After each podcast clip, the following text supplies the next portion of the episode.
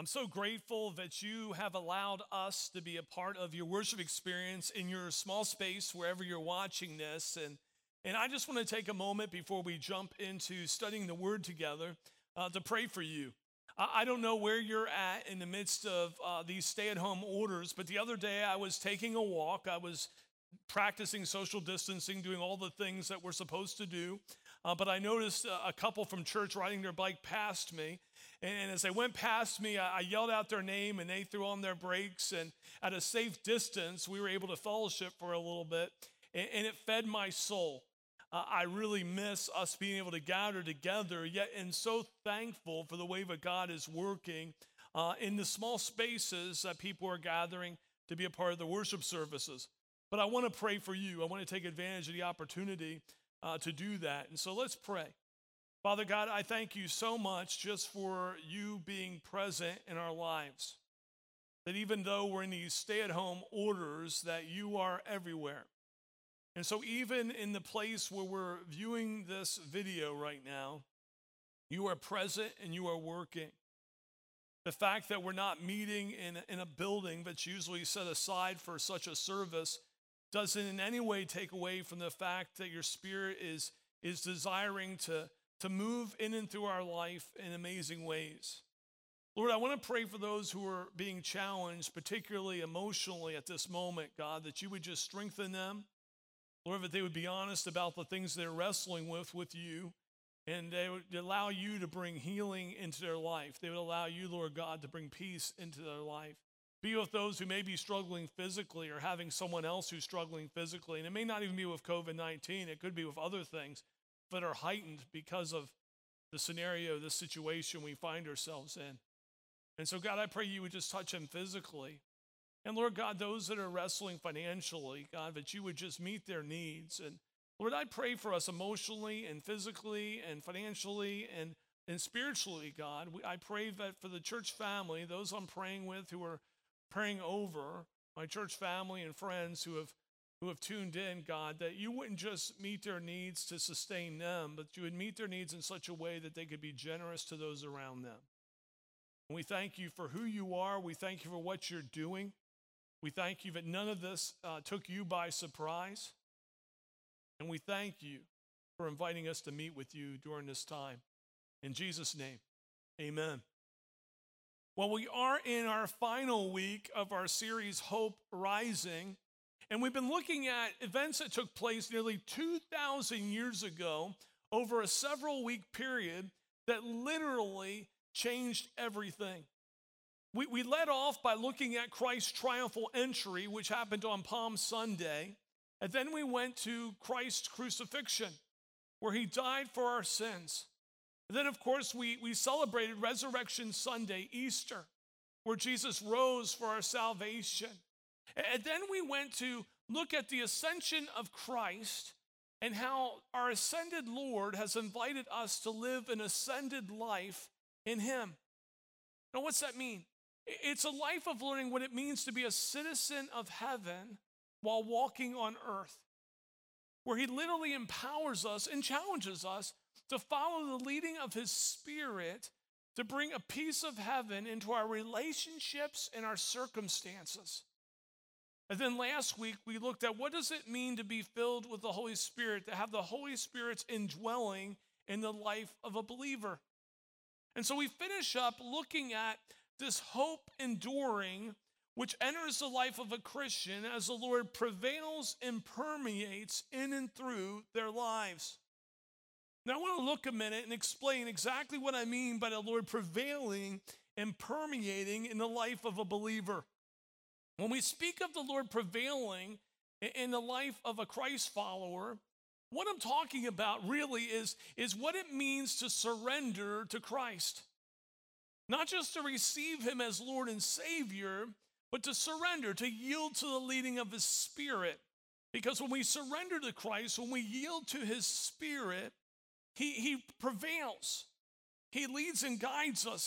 The resources of heaven then are poured into our life in such a way that we're transformed from the inside out. The Lord prevails. When I speak of the Lord permeating from the life of a believer, What I'm really talking about is that the work of God in the life of a Christian, which allows for his love and message to spread to the world around us. So because of Christ prevailing in us, leading and guiding us, his word, his mission permeates from our lives to the world around us. As we believers surrender to Christ on a daily basis, his Spirit works in and through us to advance his kingdom. And this prevailing and permeating of the Lord in the life of a believer is both personal and collaborative. It's personal in our personal walk with God, but it's collaborative in the fact that every follower of Jesus Christ is part of his church. Now, every Christian is part of his church. Think about that. But the word church is such a powerful word. It's translated from a Greek word, which is usually defined as an assembly, or called out ones. See, many times in our culture, when we hear the word church, we're usually speaking of the place where Christians gather. And that's not inappropriate. That's an appropriate use of the word. But I just want to sort of let you know that I believe it's more appropriate when we use the word church to speak of the sum total of all believers, the body of Christ, his church, us, you, and me. Biblically, we may regard the church in two ways. We can look at the church, number one, as a universal or worldwide enduring church, and we can also look at it as the local church. When we speak of the universal church, we're really talking about everyone everywhere who has a personal relationship with Jesus Christ. And when we speak of the local church, that's where believers can fully apply the body principle we find throughout the New Testament of joining together as we grow in knowing God and making him known, as we fulfill the mission of being disciples who make disciples who make disciples. Now, let me make this personal. For me, as a follower of Jesus Christ, I'm a part of God's universal church, his worldwide enduring church. And that church, of course, was birthed at Pentecost and will exist into the unforeseeable future, consisting of all believers who have, who are, and whoever will walk on this planet. But I'm also part of a local church. I'm a part of Crosswinds. That's my local church family, where I partner with other believers using my unique gifts and talents along with theirs to fulfill the Great Commission. We're called to reach people with the love and message of Jesus Christ, to make disciples who make disciples in our regional context. So the prevailing and permeating of the Lord through the life of a believer speaks about what God does in an individual Christian as well as his church. As we, the church, work together in surrendering to Christ, his Spirit's power is unleashed in and through us to advance his kingdom in our very own lives, in our homes, our workplaces, schools, in our region. Even in these stay-at-home orders, all of us have at least some sphere of influence that God has said, let me work in you in such a way, let me prevail in you, so to speak, so that I can permeate, so that my kingdom can advance through you by the power of my Spirit. We work together under the Lord's leading and in his power to literally see his kingdom come, his will be done on earth as it is in heaven. So in a very real sense, we claim the promises of God in our lives as we allow him to use us to claim territory in his name through our lives. That's really important. So let me say that again. We claim the promises of God in our lives as we allow him to use us to claim territory in his name through our lives. To illustrate this, I want to go back to an Old Testament book in Joshua, and I want to look at God's words to Joshua in Joshua 1:3. This is what we read. Every place that the sole of your foot will tread upon, I have given to you, just as I promised to Moses. So Joshua has taken over leadership in Israel. They're moving into the promised land. They're going to claim the territory which God has given to them. And what does he say to them? Every place that the sole of your foot will tread upon, I have given to you. And then God outlines for them the promised land. Here's the land that I have given to you to possess. All you need to do is walk through it, to march through the land, the length and breadth of it, and measure it out with your own 2 feet. Now, what's interesting is that we know from Scripture that the Israelites never claimed more than 1/3 of the territory promised to them. Another way of looking at that is that the Israelites had just measured off 1/3 of the promise and no more. Think about it. The Lord had offered them 2/3 more territory than they claimed. They only claimed 1/3, only a portion of what God had for them. Now let me bring this home for you and me. God has made promises to his church, to you and to me, that we must claim in order to possess. Besides the literal ground unoccupied for Christ, there is unclaimed, untrodden territory of divine promises. And so I want to jump now ahead to the New Testament book of 2 Peter. If you want to follow along through your app or however you read the Scripture, you will want to turn or go to 2 Peter chapter 1. And what we find in 2 Peter chapter 1 is another land of promise. Another land of promise that God has offered to you and me as believers that unfortunately many Christians do not fully claim. And so let's look at it together. 2 Peter chapter 1, we're going to look at verses 2-4. May the grace and peace be multiplied to you in the knowledge of God and of Jesus our Lord. His divine power has grounded to us all things that pertain to life and godliness through the knowledge of him who called us to his own glory and excellence, by which he has granted to us his precious and very great promises, so that through them you may become partakers of the divine nature, having escaped from the corruption that is in the world because of sinful desire. What does Peter write about here? He's writing about the promises of God.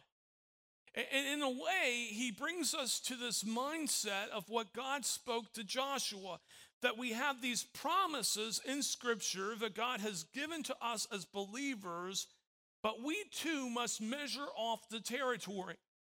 Now, how do we measure off the territory? Well, we do this by sort of obedient faith. We do this by believing obedience. So we walk with God in obedient faith. We trust him. We step into the promises that he has given to us through his word. I think it's worth noting that Peter indicated that the peace and grace, those two most precious gifts, are ours in the knowledge of God and of our Lord Jesus Christ. As we know God, these essentials, these foundations for salvation and living are ours. However, not only grace and peace are ours, but notice in verse 3 that he writes, all things that pertain to life and godliness are ours through the knowledge of God. See, knowing God is the key to all things that pertain to life and godliness. And remember, grace and peace and all things that pertain to life and godliness come to us through God's power. God's power. I think it's unfortunate that many people, and I've fallen into this trap too, maybe you have, we will try almost anything and everything except the knowledge of God. I mean, we'll trust in the schemes and thoughts of people rather than trusting in the knowledge of God. We'll even trust in ourselves, or our own knowing of ourselves, than the knowledge of God. The word knowledge in the Greek has a fuller meaning than it does in the English. The ancient Greek word knowledge doesn't refer to a casual acquaintance. The knowing that is spoken of in this verse here in 2 Peter it means exact knowledge. It means complete. It means a thorough knowledge. That we're to have a deep knowledge of God. We're to truly know God. And we come to the knowledge of God as we learn of him through his word, in prayer, in community with God's people. Now, I think the first two, if you've been around church for a while, don't surprise you. That certainly what we know of God is foremost from the word of God. He's given us his word, the Bible, to know him. And it's not just about knowing the Bible. It's about knowing God through the Bible. That's why scripture memorization is a great thing, but if all we do is memorize the scripture, it doesn't mean we know God, it just means we've memorized words. But if through the memorization of God's word, is through the study of God's word, our desire is, God, make yourself known to us through your word, that's what we're called to do, to know him. We know him through his word. We know him through prayer. We know him through many of the spiritual disciplines that we set aside, and we can grow in him through those disciplines or exercises. But we also know him through the community of God's people. It's true that all we really need is God, but God doesn't just use our solitude to grow us up in the knowledge of him. He also uses our community with other believers, his church. That's why I said this prevailing and permeating of Christ in and through the life of a Christ follower is not just a personal thing, it's a collaborative thing. We find in the book of Proverbs that as iron sharpens iron, so does one person sharpen another. What's that speaking of? It's speaking of the value of community, the value of doing life with other believers. That's why we here at Crosswinds, we believe so much in our large gatherings, and that's why we've moved to say, man, we need to tape these things and make sure that we can experience the large gathering in the small spaces that people are all throughout this region, parts of the country, even parts of the world are tuning in to be a part of this, and we really value that. But we also value small groups, and we say a lot around here that life happens better in circles than in rows, meaning in those small groups of a handful of people, 8 to 12 people gathering together. And I'm excited because we've actually, in this time of stay-at-home orders, have actually added like 2 or 3 new small groups. Like our small group ministry has grown over the past month and a half. That's amazing to me. That's a testament to God's faithfulness and the faithfulness of my church family. We also believe in one-on-one discipleship, and that's continuing during this time. As people use FaceTime and other things. In fact, last Wednesday night, I was connecting with my one-on-one partner, and we've been using Skype, and it wasn't working, so we had to just go to just calling each other on the phone. And yet, when we were done, I was moved. It was a great experience. I grew through that time with him. And what do I mean by growing? I meant that I was challenged in my faith. I was encouraged in my faith. I grew in the knowledge of God. So we grow in the knowledge of God through his word and through prayer and through community with God's people. See, the promises of God are based upon, in verse 4, look at it, it says, God's glory and virtue. And therefore perfectly reliable because God can never compromise his glory or virtue.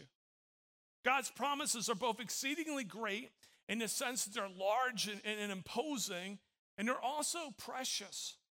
They're valuable. I came across this writing from Charles Spurgeon, a 19th century British preacher, and listen to what he wrote about these exceedingly great and precious promises of God. He writes, many things are great which are not precious, such as great rocks, which are of little value. On the other hand, many things are precious which are not great, such as diamonds and other jewels, which cannot be very great if they are to be very precious. But here we have the promises which are so great that they are not less than infinite and so precious but they are not less than divine.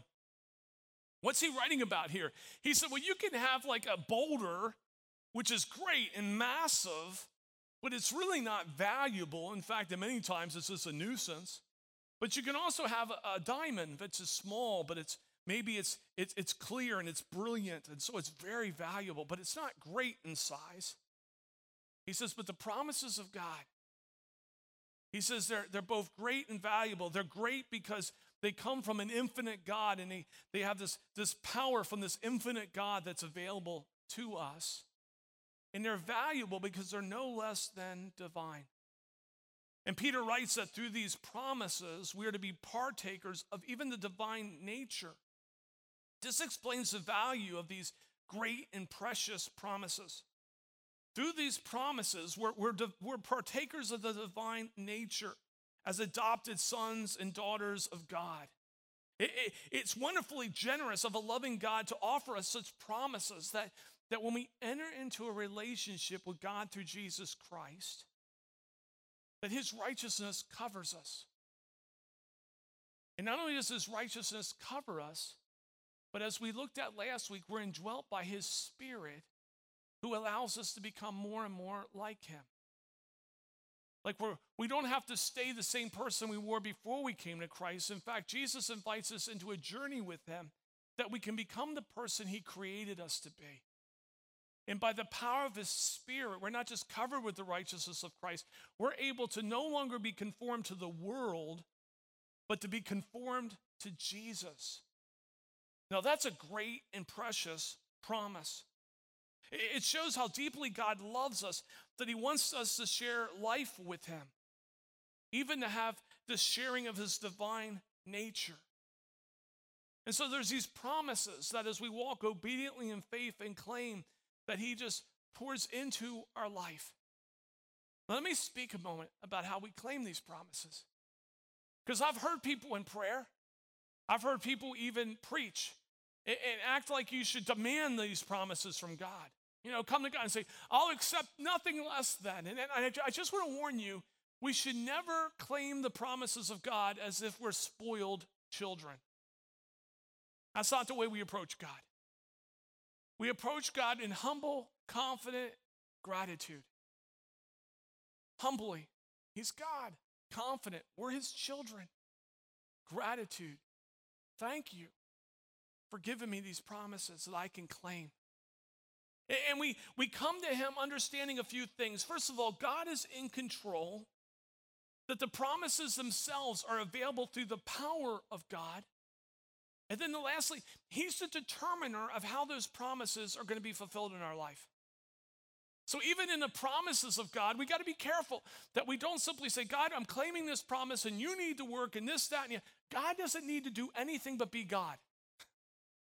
That's it.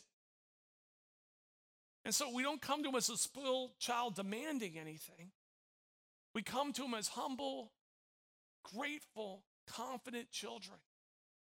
Saying, Lord, I claim this promise, knowing that you're in control, knowing that this promise is only available because of your power and your love for me, and you're the determiner.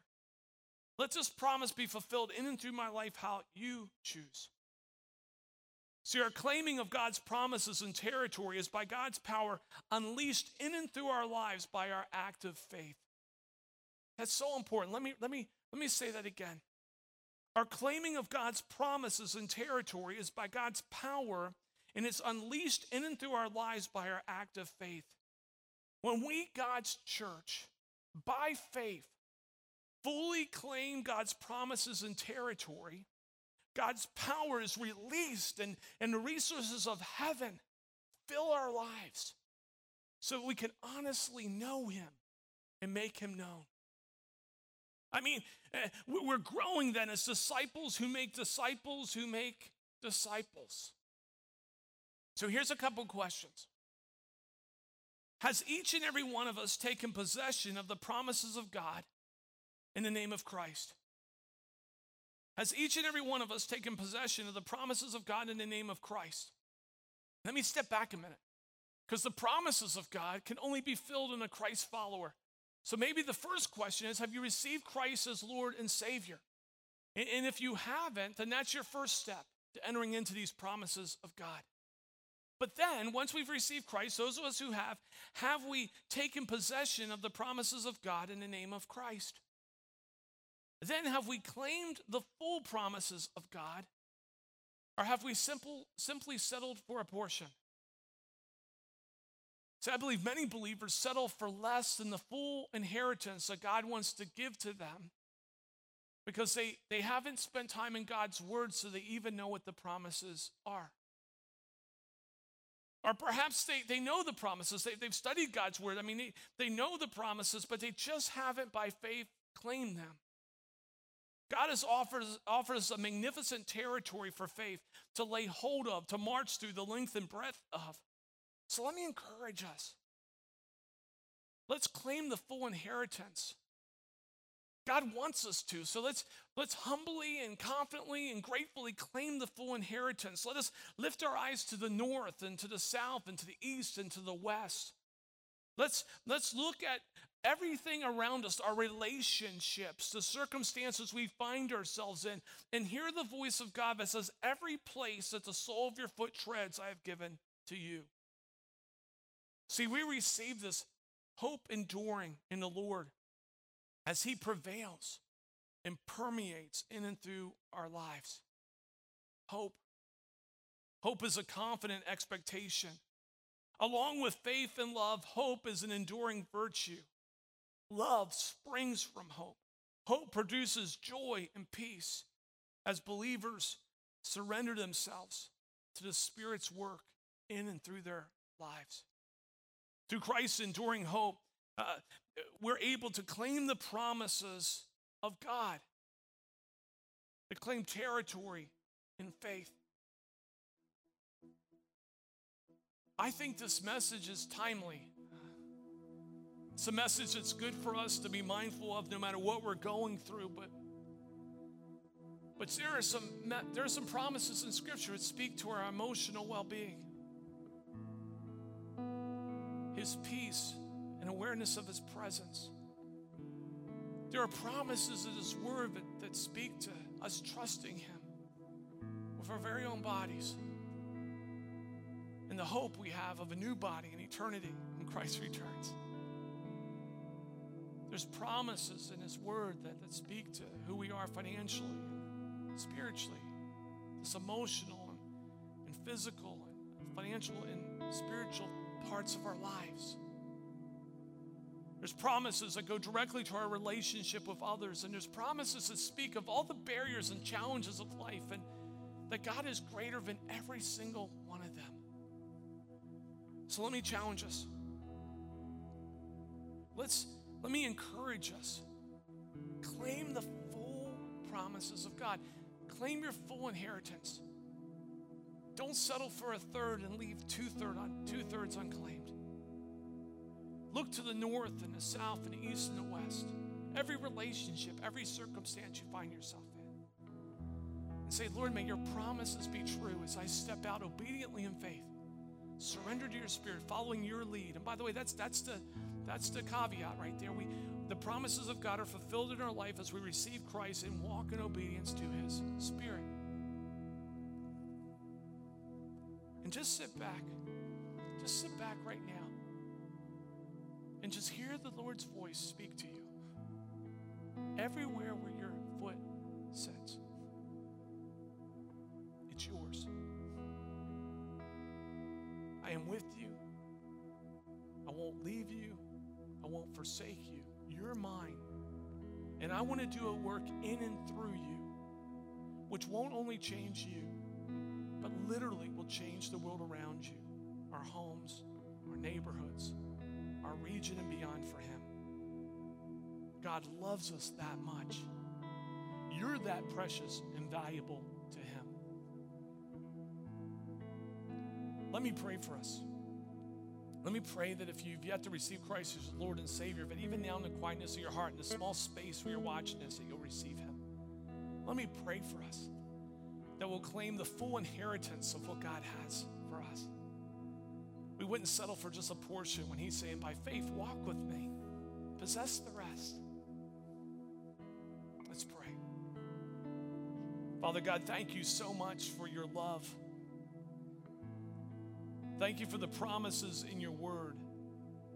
And we understand that really the fulfillment of those promises is knowing you, that as we know you and as we surrender ourselves to your spirit and as you direct our steps, that it opens up our life to allow you to prevail through us. But it's no longer just us, it's you working through us and in us to make us more and more like Jesus, to allow us to be the people you've created us to be, that sin kept us from being, but Jesus, our Savior, has empowered us to be. Thank you that through our relationship with you, that the resources of heaven are poured into our life, not just so that we ourselves can be filled to the brim with your presence and your power and your peace, but so that you would permeate through us, that your kingdom would be advanced through us. That's what gives us the ability to come to you humbly and yet confidently and gratefully and ask that you would work in our lives, in the lives of our families, in the lives of our loved ones and colleagues at work and schoolmates. Because we know that you're a God who loves, who cares, who's active in saying, join in with me. You invite us, join in with me. And just see the work I can do in and through you. So Lord, may we receive you, may we surrender to you, and may we, Lord God, walk with you, that we could experience this prevailing power, your prevailing power, your permeating power in and through us. And may it not just change us, but may it literally change the world around us. In Jesus' name.